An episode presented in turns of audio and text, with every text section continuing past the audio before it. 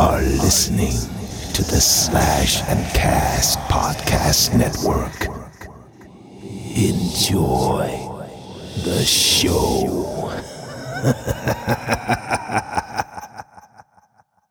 All right, folks, welcome to the Monsters Madness and Magic podcast. Justin here with a quick word before we dive in. This episode features myself, Daniel, and Angelique, and we chat with legendary film composer Charles Bernstein about Nightmare on Elm Street, of course, the early days of composition, underground jazz clubs in France, navigating the industry as a composer, and much more. This is a really, really fun one for me because I kind of sort of got to spectate a bit near the middle once Charles makes the discovery that Daniel himself is a composer, and then those two kind of take off to the races, in which I'm sure you'll enjoy that little dynamic between those two. And last time, before I'm going to mention this, hopefully, this was one of the last episodes recorded before we made the discovery of the audio issues. So I've doctored it up as much as I can. I don't think the audio is too bad. And going forward, things will sound a lot better. So without further ado, here you go.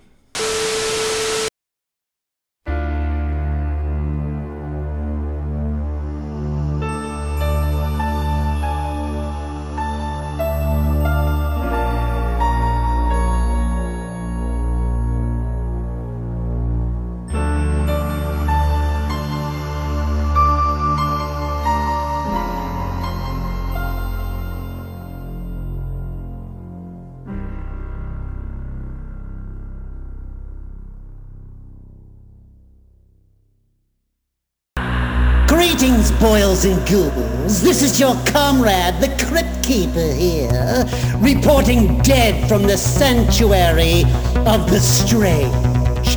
Tonight's macabre myth is a fright-filled feature, one overflowing with monsters, madness, and magic.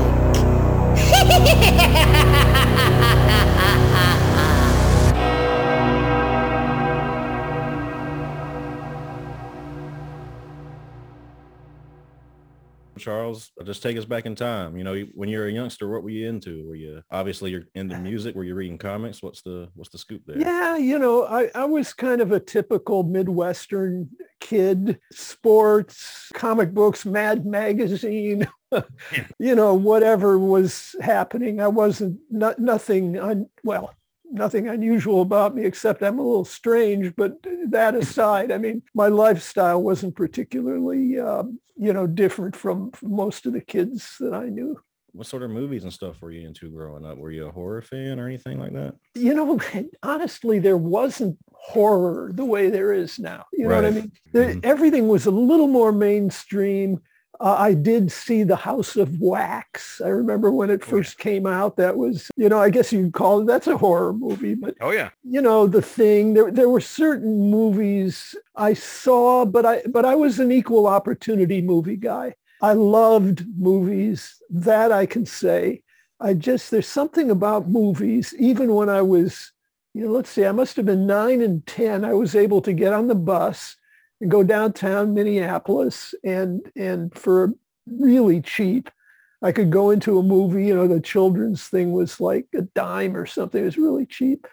And I, you know, I just loved losing myself in, in the movies. So that I can say for sure. Where did the music love come along? What were you listening to? Yeah. That's, uh, you know, that's kind of a little different. I got a mom and a dad. Both of them played the piano my dad was an unusual guy. He, back in his youth and in his young manhood, he was actually what we would today, and we're talking the Midwest here, he was what today we call a record producer. Records didn't exist the same way they do now, but my dad was pretty old when he had me. When I had my daughter, when she was born, she was 100 years after the date my dad was born, exactly oh. to the month, you know. Huh. So, so he's an old, we're talking about an old guy, my dad, and he died when I was nine. But he was like, he would go down, he'd go into the South. We're talking Minnesota now, so I, I'm not exactly sure where that was. According, you know, could have been South Carolina, could have been anywhere. But he he had some kind of a device. I'm told it was the size of a telephone booth that you could that would record and he would record what in those days I think was known to him as hillbilly music, which God, if I could only hear this stuff now, you know what I'm saying? Yeah. That's a sad story, but I, none of this stuff exists. But and he would go into you know like black urban situations and record like the beginnings of jazz, you know, really Wow. cool stuff. And and then he had some connection to a record label in New York. I think it was called Brunswick. All this stuff happened before I was born. So I never really knew about any of this. But what I did know, and here's the sad part, down in the basement, there were all these these uh, aluminum records, you know, like sort of 78 RPM Mhm. and you, you could play them with these old old fashioned record players and i used to go out in the winter and throw them into the snow Oh no. Oh, really sad uh, you know here's this little dumbass kid you know.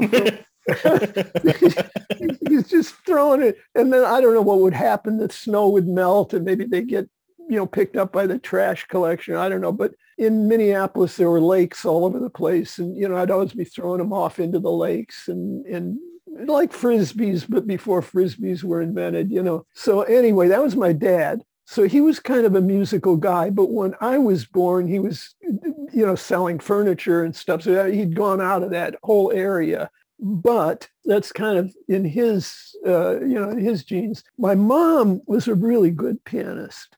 And when i was little i would you know be under the piano. I could i'd play with her feet and i could hear you know all this wonderful music just over my head. You know the piano for a little kid is like a big big house yeah. anyway i guess you know that would be a, a big part of my but again I, you know, I didn't know my dad was, you know, into music in any meaningful way. I knew he could sit down at the piano and fiddle around a little bit, but and my mom was really good. So maybe that would account for for me growing up, hearing musical sounds, seeing movies. And I'll tell you one more little anecdote about my mom. And this is really something again that I discovered as an adult. Here's a woman who, you know, she she was born in the early part of the 1900s. And when she was 17, it was actually 1928 and talkies had just come in. But the year before that, when she was 17, she, when she was uh, 16 and 17, she was studying theater organ with a guy named Larry Morton, Lawrence Morton, who later came out to Hollywood and he and his brother were very involved in film music. So here's my mom as a 17-year-old girl learning how to accompany movies that are silent. And, you know, that's like before film composers. dude, that's awesome. That's is so cool. Yeah, yeah. And I found this out as an adult. You know, I'd be talking to my mom. She passed away at the age of 101 about 10 years ago. She was playing piano right up to the end. I asked John Williams once if he would find the sheet music to Sabrina, which my mom loved, the little theme that John wrote. And he was so sweet. He wrote, uh, signed it to my mom and said, uh, you know, wished her a happy birthday, which was the occasion I gave it to her and so forth. But, you know, she always was, I, I guess we could call her the first film, you know, among the first film composers, even Yeah. though it wasn't original music. Dang. What got you into to scoring for film? What got you into that? You know, Daniel, it's it's kind of a good question in that I'm not exactly sure. I mean, there were things that, you know, opportunities I had along the way, but it's a weird profession and it was much weirder when I started. It's gotten a little more mainstream. But when I first went into this thing, it was really odd. I mean, you know, nobody even knew what it was as a profession. And I kind of slipped into it. I just found that it fit like a glove. You know, I just understood how to do it. And I get that may have something to do with, you know, what I was exposed to as a kid, that kind of thing. I guess the first time I got paid, you know, where I said, oh, you know, gee, maybe I can do this thing for a living. I was exactly 21 and a guy that I knew, he married a girl that was that I knew. And I, I actually studied music with her brother. She said, you know, my husband's looking for some music for this little black and white documentary about blind kids at a place called the Washington State School for the Blind. And he needed like a little music. And, uh, you know, the guy paid me to do it. And I thought, wow, you know, this is fun and I, I know how I, I can do this. And so uh, that was when I was 21, but I, I didn't quite get that there could be a career. It was the, the decade that followed that were other documentaries. Then I started to think, well, who else might pay me to do this? And I thought, well, the schools always have these boring movies about uh, the Industrial Revolution or the Civil War or something, you know, these, these movies about some piece of American history. And uh, they're usually made by encyclopedia companies like Britannica and stuff. So I would contact these companies and say, you know, instead of you guys paying for the music, they go to a music library. Yeah. I said, I can write you original music and I- it won't cost you any more, but it'll be better, uh, which it wasn't, but I told them that. I, I started doing a bunch of educational movies and documentaries and stuff like that. And that's when I really sort of started to build up some confidence and kind of go into the, the bigger, unlike other composers, excuse me, I'm going to clear my throat. Okay, I haven't been talking all day, so it's kind of a novel experience for me. okay, I, I keep my own company. I'm in, in a room, uh, this little room, which is a studio. I wrote Elm Street in here like a Wow. hundred years ago, uh, but it looked different then. But so I'm usually alone doing what I do. It's a kind of a isolated, um, again, another tangent. It's an isolated profession or it's a group profession. It's one or the other. I'm more of an isolated guy, but there are composers who kind of work in little teams for other composers, and that's a whole other subject. But I'm one of the guys that keeps my own company. I do my own engineering, my own sound designing, my own, you know, pretty much everything these days, unless I need an orchestra or something. That's the dream. That's what I've been wanting to do for Jesus Christ my whole life. What do you use whenever you you score? You do. I mean, is it just you? Of course, you've got like a piano and stuff. But when you say you need an orchestra, so do you use Yeah. a live orchestra? You don't use any kind of like synthesizer pads or any VSTs or anything? Okay, Daniel. Okay, so you're like a composer. I mean, you're you're a film composer guy. You know, I wouldn't go that far, but yeah, I'm, I'm Yeah. like a composer would be a good summation. Yeah, no, no, no, that, that's good. I, I would encourage you to say you are one because I was saying it before I was. And then, you know, it, it kind of leads the way. Okay, I can tell you the world I live in now, musically, Mhm. technologically, is not the one that when I was your age, I came into. The one I came into at your age, obviously there was no videotape. There was no digital anything. There was no home studio. I mean, none of the stuff we, uh, computers of any kind, none of that stuff existed. So when I came in, you had to have an orchestra. Mhm. Only way you could do film music. When I did that little doc uh, for the uh, Washington State School for the Blind thing, I had a trio, piano, clarinet, and cello. And I went into a little recording studio on Seward. And in other words, everything had to be done with instruments, even though it was just Yeah. three players, you know. So that's the, the world I came into the year in, you know, like as a young man starting out. Now, I, that's like really unusual. Now, Yeah. uh, you know, if I need a trio, I can pretty much do it the way you do it Mhm. uh, virtually or telephonically, you know, say, well, you know, this clarinet part I can't really do as a virtual instrument, but there's a guy in New Mexico and I'll send him a PDF of the music and I'll send him a uh, MP3 of the uh, track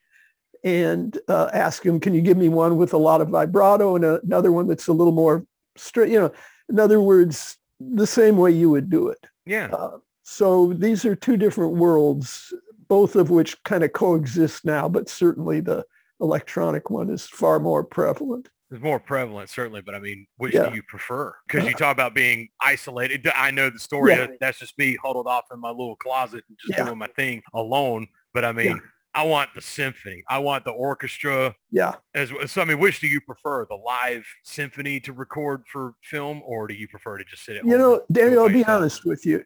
For the same reasons you prefer it, I prefer the live orchestra. It's social, it's exciting, it's Yeah. dynamic, you know, it's wonderful. However, I have to say that as I matured into the electronic, you're starting in the electronic world and probably branching out to the acoustic world. I started in the acoustic world and I've kind of moved into the electronic world. As I've moved into the electronic world, wow, the control. I, I you know, Oh I- yeah, dude. The little tweaks, the things that for me make the music one way or another. When I'd go into a recording session, the clock's always ticking. You've got, you know, you Yeah. got to be out of there in three hours or take a break in 50 minutes. And, you know, and there's a lot of stuff that I've recorded that I would have wanted to tweak and I can't after the fact. That's what I love about being a solo recordist because whenever I did, good God, probably 20 years ago, we did my demo with a little crappy thrash metal band. And, uh, you know, we got paid for a four hour studio session or whatever. And that's how I started learning the art of recording is on an analog board. But we fast forward 20 years and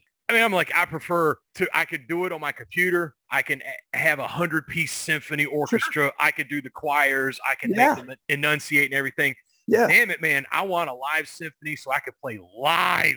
I want my guitar. I Yeah, want yeah. the fireworks and the blood and the Yeah, yeah. spikes and the symphony behind me. So I mean, Yeah. Nothing more exciting. Nothing like it. Nothing but like I, I do appreciate the control. You mentioned that though, so I could just go back the subtle nuance. I could just tweak the articulation on clarinet three and say, "Hey, oboe, shut up." I don't have to do that. yeah, yeah. I could just click mute on the oboe and then move on to what I was intending to do. Well, that's the dream. Like guy like John Powell, let's say, or uh, you know James Newton Howard or something. Mhm. Those guys have budgets where they can have the best of both worlds. In other words, they're and Hans, you know, Oh, Hans Zimmering, five little studio techs walk him in with his palanquin to sit Yeah, yeah. down and sketch his leitmotif, and then he gives it to his assistants who run off to do the work. Oh yeah, good old Hans. you know, last night for whatever reason, there's a bunch of stuff going on lately, but it, it caused me to have to read something. Uh, someone either sent me in an email or sent me a link, but it, it, it, was a thing about how many guys Hans actually has. It was 100, 267 God. people within, you know, uh, not on any given moment, mind you, Mhm. but the options, personnel options he has is, you know, he's got like 30 something composers and 40 of this and a bunch of music editors and engineers and so forth. But we should all be so lucky. These guys, and I, I mostly think of a guy like John Powell, who's one of the best composers out there, but he has orchestra, he has total, or Harry Gregson Williams, another guy Yeah. that has total control over both worlds. That would be the best, but you have to have a real budget to be able to, you know, run in and out of Village Recorders or Sony, you know, big stage with a bunch of uh, string players or whatnot. Uh, and in my career, I've never, I don't look upon myself in the same way I look upon the guys I just mentioned. I'm a, I'm a survivor. I've, I've worked in this field for a half a century. I'm grateful for it, but I'm not a superstar, obviously. And these guys have budgets that yeah, I, you know, I've had decent budgets over the years on and off, but I'm a little more like a worker bee, you know, a little more like a, you know, I got to keep doing it to earn a living. I can't rest on my laurels or some huge, uh, you know, uh, financial success or something. These guys really make a lot of money. A lot of them do, not all of them. They're given budgets that are pretty generous and they can pretty much do stuff they want. I've always been having to work with what I got. I don't know if you talk about Elm Street, but Elm Street's an example where when I did it, it was the first, and so it wasn't a, you know, it wasn't a bunch of budget there. And it, the budget was really so meager that I actually had to record it here in the room and go to West LA Music, which is a retail store, buy a TEAC 8 track and some Boss pedals and stuff. You know, I had to eh, pretty much record it alone, which in 1983 or whatever it was, wasn't the way things were done. Right. And now that's pretty common, but I'm just saying it was because of budget. You know, if I wanted to make any money, I, I couldn't, well, even if I hired an orchestra, there were, even wasn't enough for that. So, you know, I kind of was forced to, to uh, what is that? Invention is the mother. Uh, Necessity is the mother of mother of invention. invention. I was going to say it backward. Yeah. Um, anyway, so I'm, I'm more in your boat is what I'm saying, Daniel. What inspired the leitmotif for Nightmare on Elm Street? I mean, that is it's one of the most iconic soundtracks in modern horror, and especially for my generation. You know, 80s, 90s kids growing up. Yeah. We all know that. So, you know, so I mean, what inspired that? Yeah, damn, dude's got a keyboard off screen, y'all. That's awesome. Yeah. That is the sign of a true composer. this is the way I work. Like I've got two screens here. You guys are up here. Keyboard is here. my sequencing software is I'm looking at here and so forth. So the keyboard is on right now because it's running through uh, Digital Performer, which is my software. Uh, and we can talk software and hardware if you want, but at some point. But in any case, that theme, when I started doing Elm Street with, I didn't know Wes at the time. You know, I was just meeting him when I started working on that. I played this for him about, I don't know, I was a third of the way through composing the score. And I said, Wes, you know, I'd kind of like to write a, a theme that incorporates the, the feeling of the whole movie, not not just a Freddy theme or this or that, you know. And uh, I didn't think he would go for that because it's kind of old-fashioned movie scoring kind of thing to do. It wasn't like just horror effects and zingers and stuff. But he was fine with that, and and so I went down that road, and I'm really grateful because when I've seen the movie in recent years, it works for me. The music is unifying and you know does what it needs to do, and I'm I'm happy with it. So I'm glad I kind of did. It's it's a ten note theme, and then there's this uh, thing that goes,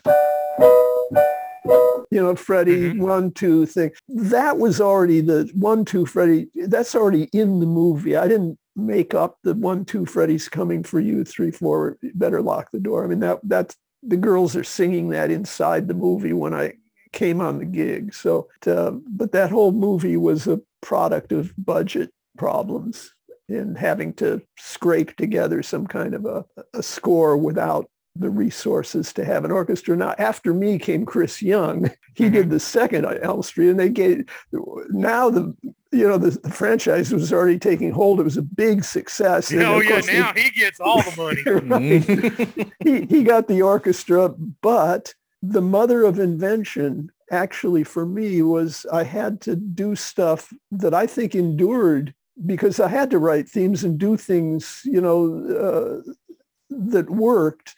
And if I'd had an orchestra, I might have been able to hide behind it a little more, you know, do orchestral stuff and have a little fun and, you know, but this way I had to, it was a little more bare bones, a little raw kind of It thing. makes for the better soundtrack. I mean, to me, one of the best soundtracks ever is James Horner's score for Alien. The dude made a sonic dark ambient album out of an mm-hmm. organic orchestra. And I don't know Yeah. if that was his intention, if he was really that badass. I'll say he was. Oh, but he's just the great. fact that he made that score and the majority of the score is just a bunch of just subtle dynamics and a whole lot of noodling on the strings and stuff but then all of a sudden he'll come out with the bellicose rhythm whenever it's the you know the, the sequence trying to escape a, a futile escape and just that Yeah. whole score is just brilliant the way he did He's that masterful. That, that dude is masterful. but Was sometimes the minimalism is you know what i was Yeah. saying is sometimes it's brilliant like the i'm on elm street score it can be it can be helpful. You know, it, it, it each time we get a movie. By the way, I once went over to uh, James's house a long time ago. I wasn't close friends with him. I don't know why I was there. I just remember this one thing. He had like a you know small grand piano with a writing thing on it, and he was writing in ink. I just remember seeing. I mean, I don't know if you know, but you know, I got to have an eraser and a that's pencil confidence yeah, it, it, it, it really is. I mean, I, I was like, are you kidding me? You know, and he's just kind of writing fast in ink, like he's never going to go back and change notes. You know. Anyway, just a little uh, little aside about him, but uh, James Horner was a really immensely talented guy. I mean, one of the real greats, I think. Please help me on this, Daniel, because off the top of my head, I can't remember the book, but we spoke with uh, Richard Band recently, and he said that uh, during the early days of film scoring that you guys had a certain book that you had Yeah. to follow. that tempo I'll, I'll get it or for you. whatever. It- Oh, it- you have it. In that, it's a, there. There's a book in that little, you know, area there, uh, which uh, I'm wearing a lavalier mic, so I'm I'm not sure if it'll stretch over there, but I can always go get it and show you. It was called the Knudson, K-N, you know, Knudson book. There's a guy named Knudson. He was a music editor, and the whole book is a, are computer printouts of numbers. It's all there is, is you know, and it's a XY axis kind of graph, and each page is a, d- different tempo, which is calibrated in the am- amount of film that goes through a camera in a given, you know what I mean? Mhm. So uh, in the olden days, the reason nobody wanted ever to be a film composer until computers came in is we had to do all this math that he's referring to. And we go to this book, we say, okay, my tempo is so many beats per minute, and that would translate into so many feet of film go, going through the camera per second and so forth. And then once we have the book open to the page that's the tempo, we can find the number of the beat of any place in that music and exactly where it is in the music. It, it would tell you what bar you're on. So I used to have tissue paper and make all these transparent graphs that I could overlay on the numbers and, you know, decide where the bar lines should go and all this stuff. It was a giant pain, is the truth. and it, it, it's one of the things that made film scoring such a weird, uh, idiosyncratic, oddball profession. Whereas now the computer does everything it plays. I could go on and on about the difference between then and now, but another huge difference was you can't watch the movie in the old days while you're writing. I mean, think about it. All the great film composers, uh, you know, of the Korngold and Alfred Newman, all those kind of guys that originated film scoring in the 1930s and 40s, they, they would go to the studio and watch the movie and then they go home and write the music or they go into a cubicle somewhere, uh, not a screening room. And so you had to memorize composers had to memorize the the movie and the tempo and the feeling of it and then go elsewhere and write the music.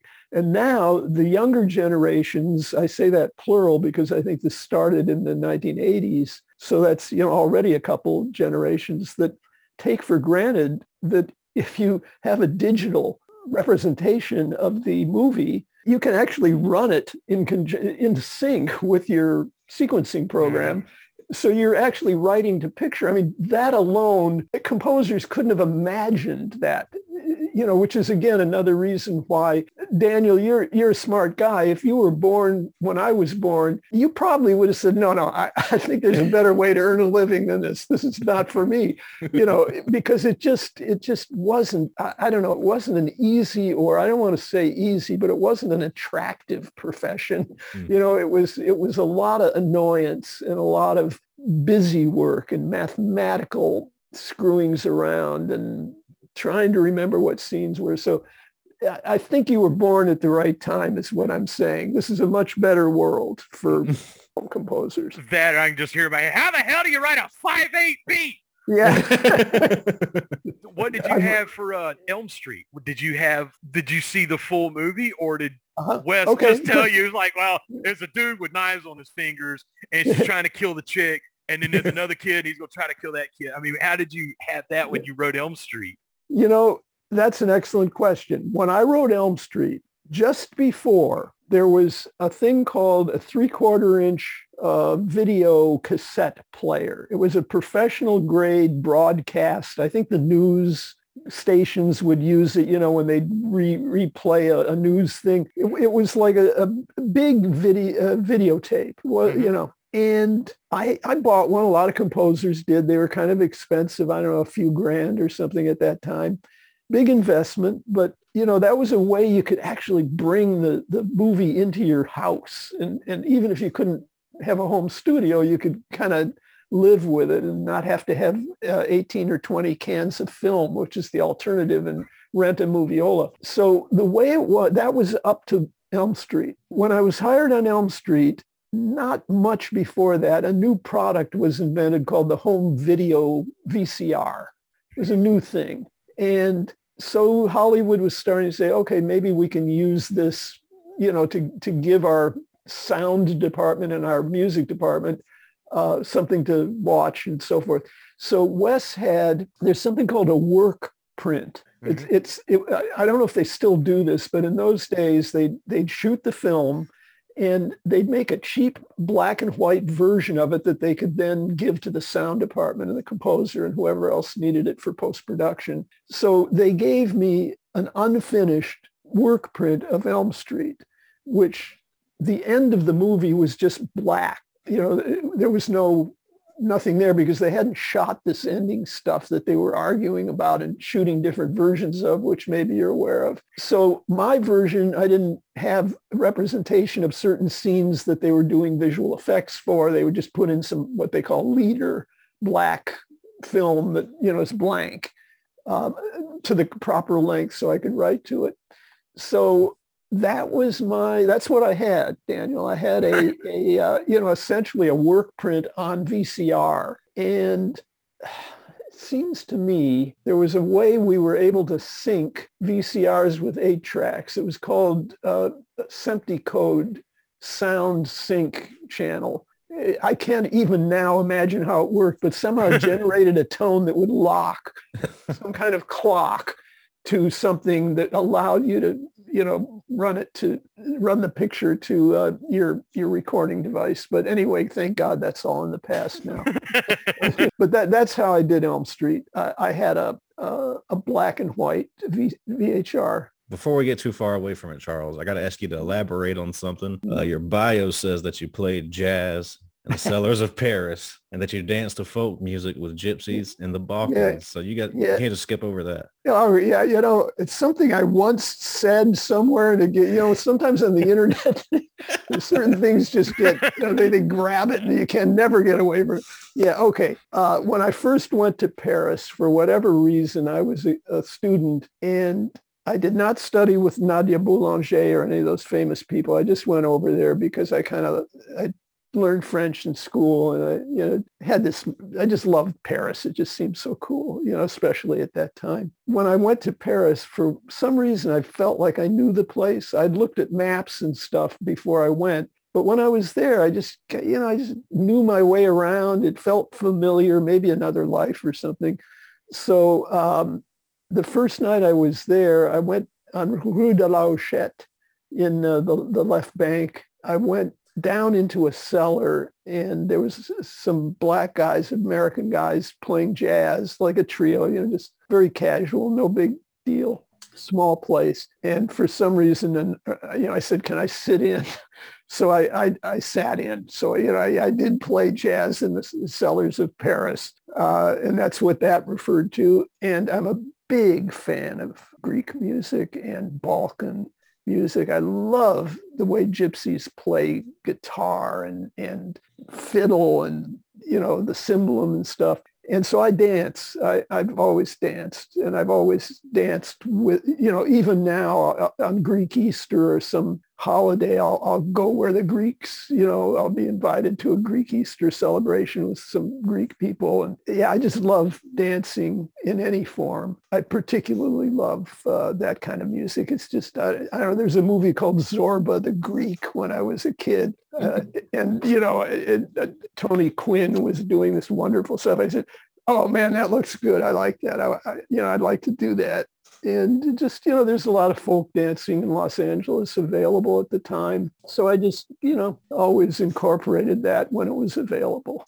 Before you got into film scoring were you playing a lot live in bands or anything? Were you yeah i uh, i was uh, playing in the 60s i remember playing in a band called luv and we opened for country joe and the fish at some crappy little you know club somewhere.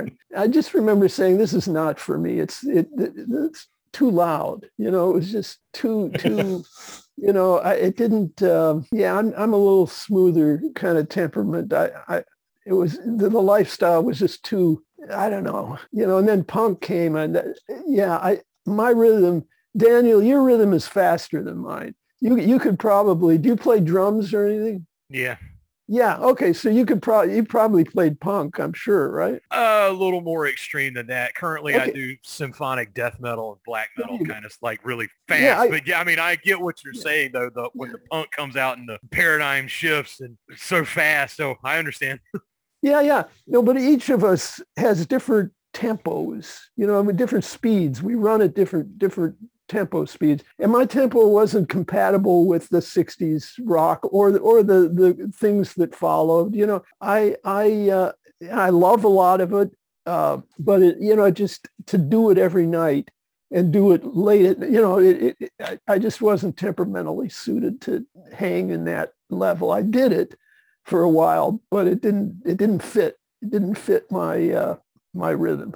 I love how you say that. Your rhythm, like nobody's ever mentioned that. I try to do a lot of dark ambient, slower, moodier uh-huh. stuff, but it's just funny that I will and I'll dabble and I could, you know, whip out a 10 minute song or, you know, like a 60 minute long, nice little lilting soliloquy that'll just uh-huh. go through.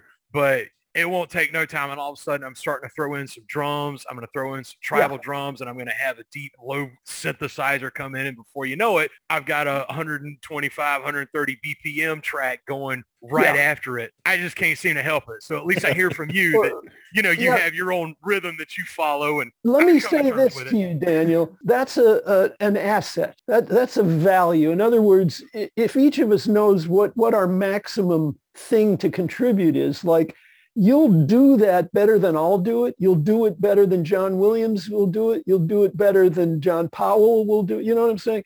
Everybody has like a thing that they they're suited to. I can write all kinds of music, but there's certain things that if they hire me, I'm going to probably do a, a little better than someone else because it, it's a little closer to my what it is I'm good at. You know. Like what? what Sorry um, to interrupt, but like what? What what do you enjoy I en- yeah, I enjoy big. Uh, I don't rarely get a chance to do this. As, as an example, I'd love to do. I lo- love to do big cosmic thing, but I'd love to do a small Greek thing. I never had an opportunity to do you know some of the music that that is close to my heart i probably if somebody had a let's say a you know a really a, uh, one of the subgenres of metal or, or of punk or something, they'd be better off going to someone who really has an insight and an affinity for that, like yourself or someone, you know, and if they come to me for something that, I don't know, just, you know, resonates with something that I've been close to over the years. But having said that, again, guys, and I'll say our profession, we can't just do what we do best, you know, right. to survive. We really, like you say, you have to write, you know, really mellow stuff and I have to write really frenetic stuff and that you know that's part of the the, the craft that um, stuff that really resonates you know one of the hardest ones i ever did i was doing the uh i was doing some underscores for um full moon charles band had a movie it was called mm. it's got is forgive me but this is the name of the movie badass motherfuckers and yeah. it was uh fred williamson was in it i was he I did a movie with Fred Williamson too. By the way, it's a great title for him. we, we got uh, I, I had to do some underscoring. Well, I had never and this was what was told to me make it, it i need a black exploitation tune. Yeah yeah. And i was like oh cool. And i was like what the hell is a bl- i have never even done that. Is that like 70s porn music or something? sure enough it kind of was. Yeah, but yeah. uh that was like the most i in, in this same film i also had to do a reggae tune. Yeah. So Charles tasks me with black exploitation, a reggae tune, and then a Saturday morning cartoon jingle. No, I could do yeah. that. That yeah, was easy. It's just like hell, Ninja Turtles, X Men. Let's do this. But like when I'm trying to think of the black exploitation, I was like, how the hell do I guess my wah pedal and yeah, something yeah. find some people to go like that background like just, sound like they mean it. Yeah, yeah, yeah I, I, get what you mean having to go out of your wheelhouse though. that, that's part of the gig. You you got that. Um, the movie, the Fred Williamson movie that, that I did was called That Man Bolt, B-O-L-T. It was a, a Universal movie back in 72 or 73. And he is a badass motherfucker. He's kicking, it's kickboxing kind of stuff. And he's out there busting everybody up. And yeah, it, it, uh, you know, we, that's cool. Maybe, yeah, it wasn't, it wasn't maybe what I would, if I were choosing my gigs, but hey, you yeah. know beggars and choosers and that whole thing. Oh, I get that it. whole if, thing. Yeah, if you yeah. could choose, yeah. what movie would you want to score? Whether it's made now or whether it's not been made, that just you could score it. You could go back and score any film or anything coming up. What would That's you want to score? question. You know, more important to me than the movie is the movie makers. You know, I mean, if I could choose to work with certain movie makers, ooh, who? You know, you know what I mean? Well, I'll, again, I'll take a step back and say anybody who's trusting, kind, encourage. in other words, I work for so many bastards or people that are possible. You know what I mean? Mm-hmm. Yeah. Work with really creative, really wonderful, smart. I worked, I did about a dozen films with a guy named Joe Sargent. He's passed away. But you know, anything that Joe would do because of his taste and his, his sensitivity and his somehow bringing out the best in what I have to offer. And I, have done a wide variety of movies, but he's the common denominator. So I'd almost say I'd rather have a director like Joe or someone who gets what they can get from me uh, rather than somebody who's famous and the movie's great and you know all that kind of thing, and and have people that that aren't creative or you know encouraging of what I have to offer. And the same would be for you, Daniel. If you know you want to work with a director who says, you know, Daniel's the guy for this, you know, and, Oh, yeah. believe in you, you know. Yeah, I mean that then you can do what you do, be who you are, and trust that they're not going to make you look bad. Because I've I've written music for movies where I've I've been truly embarrassed. Those I won't mention, but uh, because I've given what I have to give, but they've used it wrongly. They've put pieces in different places. They played it at the wrong level. They've you know, just screwed it up in some way that makes me look like the bad guy, like the guy who made bad judgments, you know. So speaking of bad judgments, and this is not on you. This is this is like I live for this. I have a podcast I call the Bottom Rack, and Yeah. I love movies. Just direct to video. Oh, I mean, people would call it. I've started a tradition called Shitty Movie Sunday back when I was in my late teens because I grew up watching Full Moon and stuff. I mean, this is I love the I love the lower budget. I love the indie spirit. Fast Mhm. forward now, Asylum is like other than Full Moon, the Asylum is like my favorite film company. So anyway, I see on your little filmography here, there's a movie that I have missed. Sharktopus versus Whale Wolf. Ah, Dude, okay, I Daniel. hope I hope this isn't one of the ones where like they screwed up your score. Like I seriously like I want you to say, well, I was trying out a I got a Moog and maybe uh, I had a Yamaha PSR and I decided to run it through my amplifier and just get kind of crazy. What Yeah. was that like? Okay, I've never been asked about Sharktopus versus Werewolf before. You're welcome, I audience. You're welcome. Yeah. Sorry. Sorry to okay interrupt. yeah okay here's the story with that it was it, the producer is very very very famous very it was done for the sci-fi channel I, Mhm. roger corman produced the movie yeah, Mhm. he and his wife and i have enormous respect for him he started Yeah. off guys like scorsese and all this so th- this is a roger corman movie Th- this- Yeah. it was made for the wi sci-fi channel Mhm. and it's kind of half animated. You know, there's the, the creatures are animated and the people are real kind of thing. It, it, it looked like it would just be a, a, a kick in the pants. It looked like it would be a fun thing to do. Yeah. Very, very low budget, very, very short schedule and all of that kind of thing. And I did something on that movie I have never done in my entire career is I took on a partner. And it's the only time, maybe I'll do it again sometime, I don't know, but a guy named Ryan Beveridge, lovely guy, really solid composer.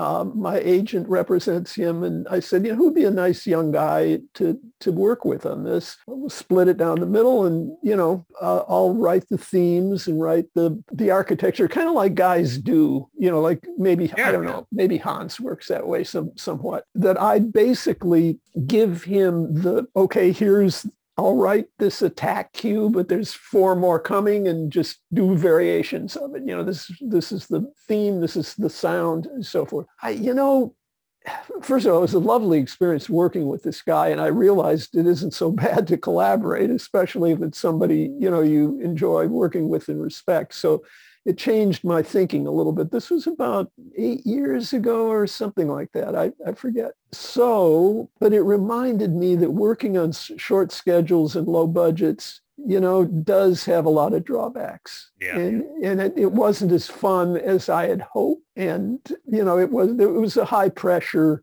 high turnover Yeah. uh, kind of deal. But that, that's the story with that one. You mentioned this earlier. Uh, so if you could go back and have a second crack at something you've done, maybe to tweak something, what would your choice be? Hmm. Yeah, that that's also an interesting question. Yeah. He's a musician. Nothing's ever finished. Yeah, you know, know that's the- kind of where I know I'm the headed. curse. That's where I'm headed.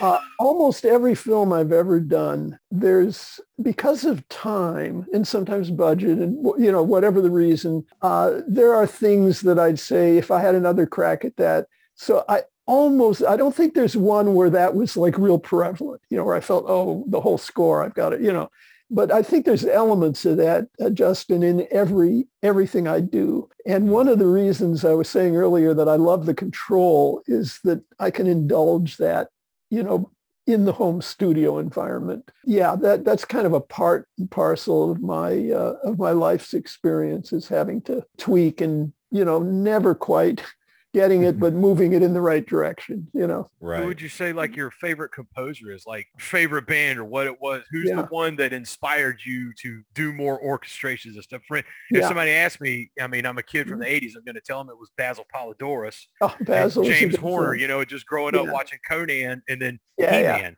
Watching the He-Man cartoon, that's you just trace the trajectory of my childhood straight back to there. So I mean, like, who was yours? Who was your Okay, well, first of all, icon? Daniel, Basil, you know, we don't hear enough about Basil these days. He- I'm kind of sad with how much he's sort of not on the stage. He passed away about 10 years ago, or I forget exactly when, uh, but he was a friend. And Oh, really? You knew him? Oh, yes, very well. And we served on committees together at the academy. And I just, um, I'd invite him to talk to my UCLA class. And he brought his daughters when they were young into the classroom. Yeah, no, I, I, I knew Basil well. He's Greek, by the way.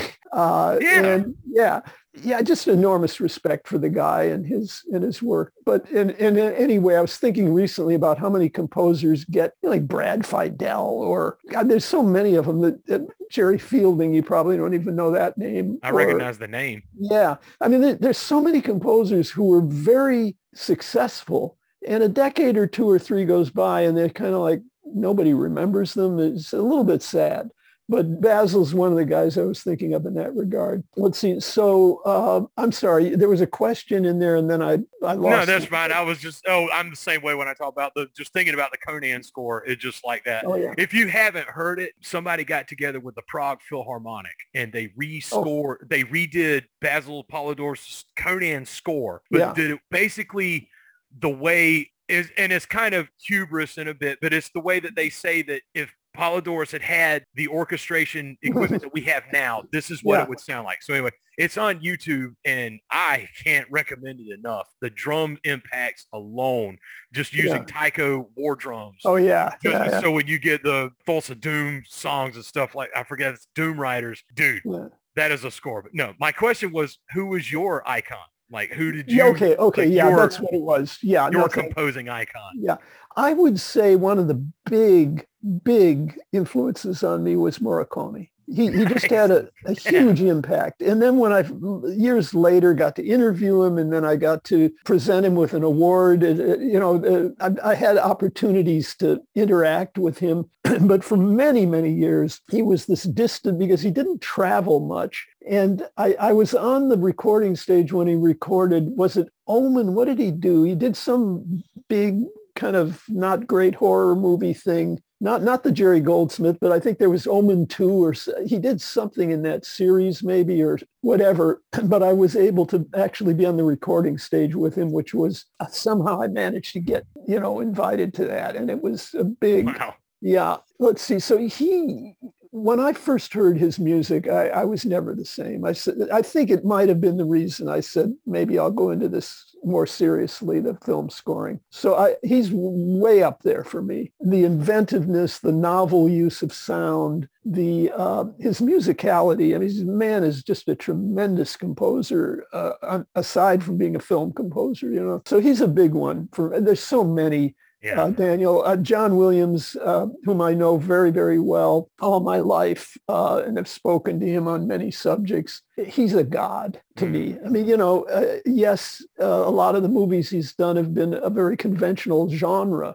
but it couldn't, they couldn't be better written. right. and right. uh, yeah, I enormous respect for John. But Morricone was more formative for me. There are a bunch of uh, other composers who, over the years, Yeah. Jerry Goldsmith is another one.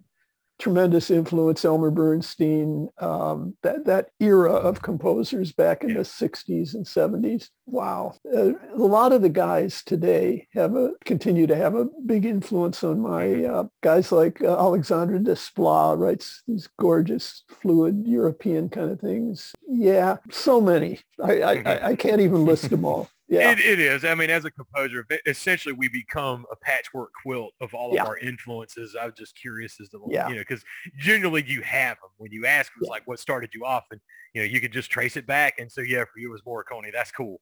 Yeah, yeah. I'd say Morricone is just one of the. Uh, he he really changed my life. Yeah. Yeah. Mm. So Daniel, your composer, Justin and Angelique are not. Is, is that I'm not. No, I don't. I can't do anything music wise. That's all Daniel. Okay? Just, just checking the lay of the land. Yeah.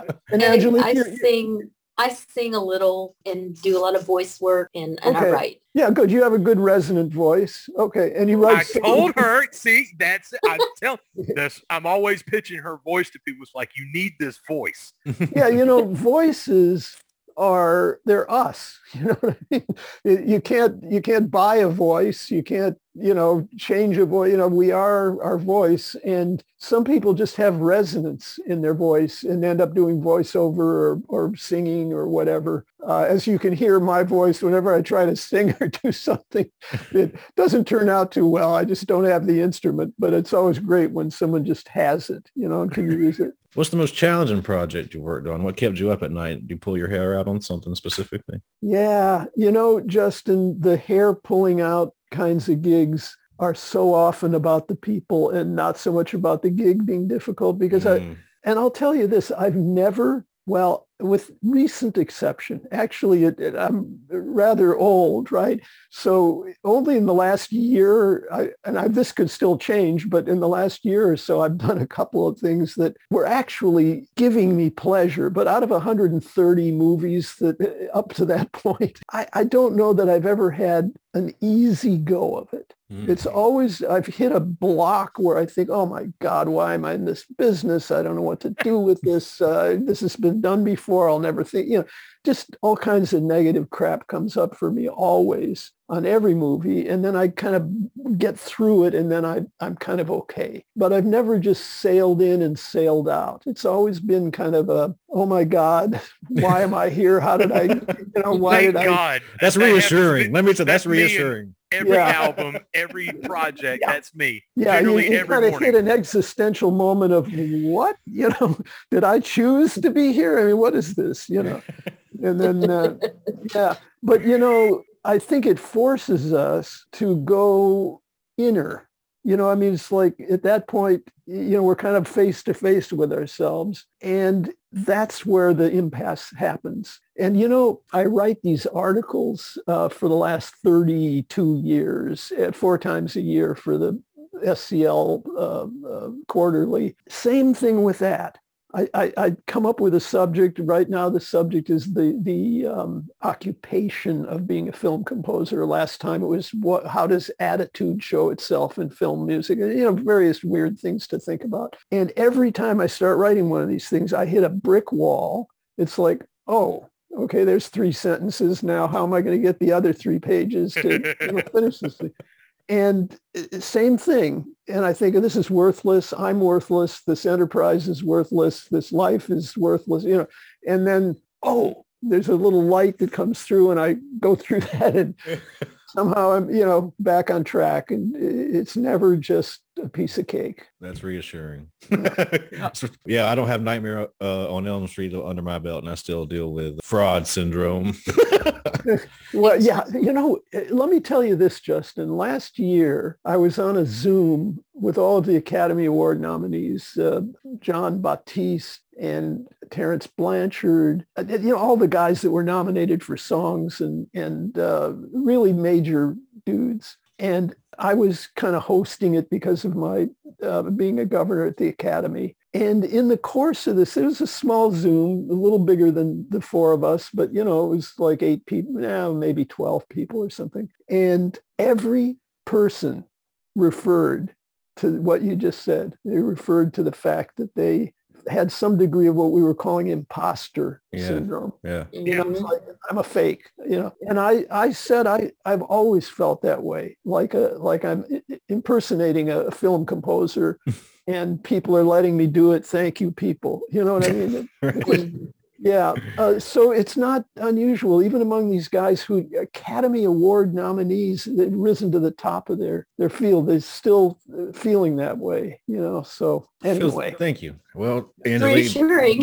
yeah, exactly. It feels good. I mean, Yeah. it sounds bad, but Um, I wanted to ask about the whole Oscar process. Like, you know, Sure. when you're listening to these, are you given the movie and then the soundtrack separately, or do you just? It's a just? great watch the question, movie? Angelique. Yeah, it's an important question. We, I say we at the Academy, I've been a governor for 25 years, but for 45 years, I've been on the music branch executive committee of the Oscars. So it, it's a familiar territory to me. So when I say we, I mean those of us in the music branch and the other governors and so forth feel that the difference between the Oscar and say the Grammy or the Emmy or Tony or some other award is that Oscars are an achievement award for people who work in the movie business, not in the record business, you know. And the movie business, when it comes to the musical part of it, has to do with how the music helps tell the story, how the, mu- the music enhances the, the storytelling of the movie.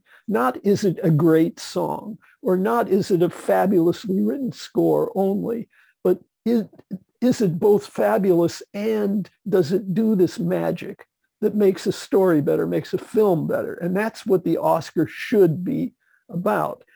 And there's always a tendency to want to take the music and market it separate from the movie. Like here's the song from such and such a movie. Like Billie Eilish has um, No Time to Die this year, or or uh, Beyonce has. You know that these big recording artists they can market the song away from the movie, and the voter may never see it or hear it in context, and that's not what we want for an Oscar. What what we want for an Oscar is for the voter to experience it in the cinematic moment and say, wow, that really, you know, that really made the that work for me, you know. And so we encourage seeing the two together. For that reason, during COVID, we have a streaming service only for Academy voting members called the Academy Screening Room. It's a it's a, a, a streaming service. And the idea is that each member signs in with a ID and they can see every single song that's been submitted for the whole year three minutes of it in the context of the movie, and then the movie itself is available. So if there's something that catches your attention, you want to see how it works in the big picture. So that's how the Academy is currently presenting its music voters with songs and scores. Is you can go on once they're nominated, which they currently are, then the member can go and find five score nominations and watch the whole movie and then vote what was the best score, meaning the one that worked best. And then you can additionally go to Spotify or someplace else and listen to the album, you know, as a as a separate thing. But that's not so much encouraged. Maybe in the Grammys, that's fine, you know. Uh, but for Oscars, you always want to lead them back to the actual movie. That's what I was hoping your answer would be. yeah, I, I hope that wasn't too long-winded, but No, uh, no, it was Yeah. perfect. yeah, okay. No, I want to finally to find out why then the Oscars snub Stan Bush with The Touch from Transformers, the animated film in 1987, because that song was originally intended as a Rocky song. However, whenever Transformers rolls around, Stan Bush wrote that song for Transformers the movie. If you watch that movie, Uh, I, that is like that's my favorite movie. But uh, honestly, that soundtrack is like the perfect movie soundtrack. It almost feels like they drew the animation for that movie listening to these songs. It's just Yeah. so iconic. Now, of course, it's just because I was a kid and just worshiped Transformers anyway. But still, no, that was just a joke. But was Transformers uh, was uh, what was that one recently that um, Dario Marianelli scored? I think it was a one of the later. Man, those scores are phenomenal. Yeah. Steve Jablonsky's work Yeah. is just it, it is He's terrific. otherworldly. He is one of my biggest influences just from the score from those movies. Yeah, you know, I had Steve as my guest uh, just before COVID in my UCLA. Yeah, no, I, I asked him if he'd come down and talk to a dozen, you know, students who are studying to be film composers. Each summer, I'd like to invite a different composer to come down. And he was very generous. He came down, talked to the students, visited with them. Uh, you know, he, he's a really sweet guy, really pleasant personality, really nice guy. Yeah, the minor third progression that he just uses from Transformers the movie and even on into like just his later work is just I rip the songs all the time. If, like in my podcast, if I'm wanting to do like epic music, I'll just throw in one of Jablonsky's one of his epic parts from it. So it just yeah, Yeah, that soundtrack is phenomenal. Yeah. No, he's an excellent, excellent composer, and as I say, a really nice guy, very generous guy. Well, I do like to ask all of our guests a question. You know, you you say you enjoy movies and you have to watch them in, in a professional capacity. But what I like to know is what is your go-to movie snack? What's that one thing that you just have to munch on to make your movie watching experience just the perfect Yeah, yeah. I hear, I hear you, Angelique, and, and I do have one, but um, unfortunately, it, you'll you'll say, "Oh, duh," or something, you know. But it's popcorn. I Shoot, just, yeah. I, I uh, love. In, in fact, I don't like super salty popcorn. And all the movie theaters in LA were, you know, just dumping salt in there, and it would it would ruin the experience for me. So I started bringing, you know, go to the market and buy like a nice, you know, decent uh, popcorn that I like, and I'd bring it in in a brown paper bag, you know, like a guy with a beer or something, you know, and I, I'd be eating that. And then lately, I've had to kind of forego that. They they frown on it, and you know, so I've I've actually been without my treasured snack, but I I love good popcorn. That's It's a awesome. classic. Yeah, Yeah, it is for a reason. yeah. I, I don't know who came up with that, but it was definitely a good idea. You know. Well, Okay. Charles, it's been a pleasure talking to you, man. I know Thank we Great did you. kept talking with you guys. You- you- Thank you you're so much. Lovely people. I enjoyed it. I wish you all the best in whatever you're doing. Oh, thank you, man. You Thanks a lot, man. We'll see you down the road at some point. Okay. Take Yep. care, guys. Have a good one. You too. Bye-bye. Okay. Bye. Oops. I guess I have to. There we go. Welcome to the night.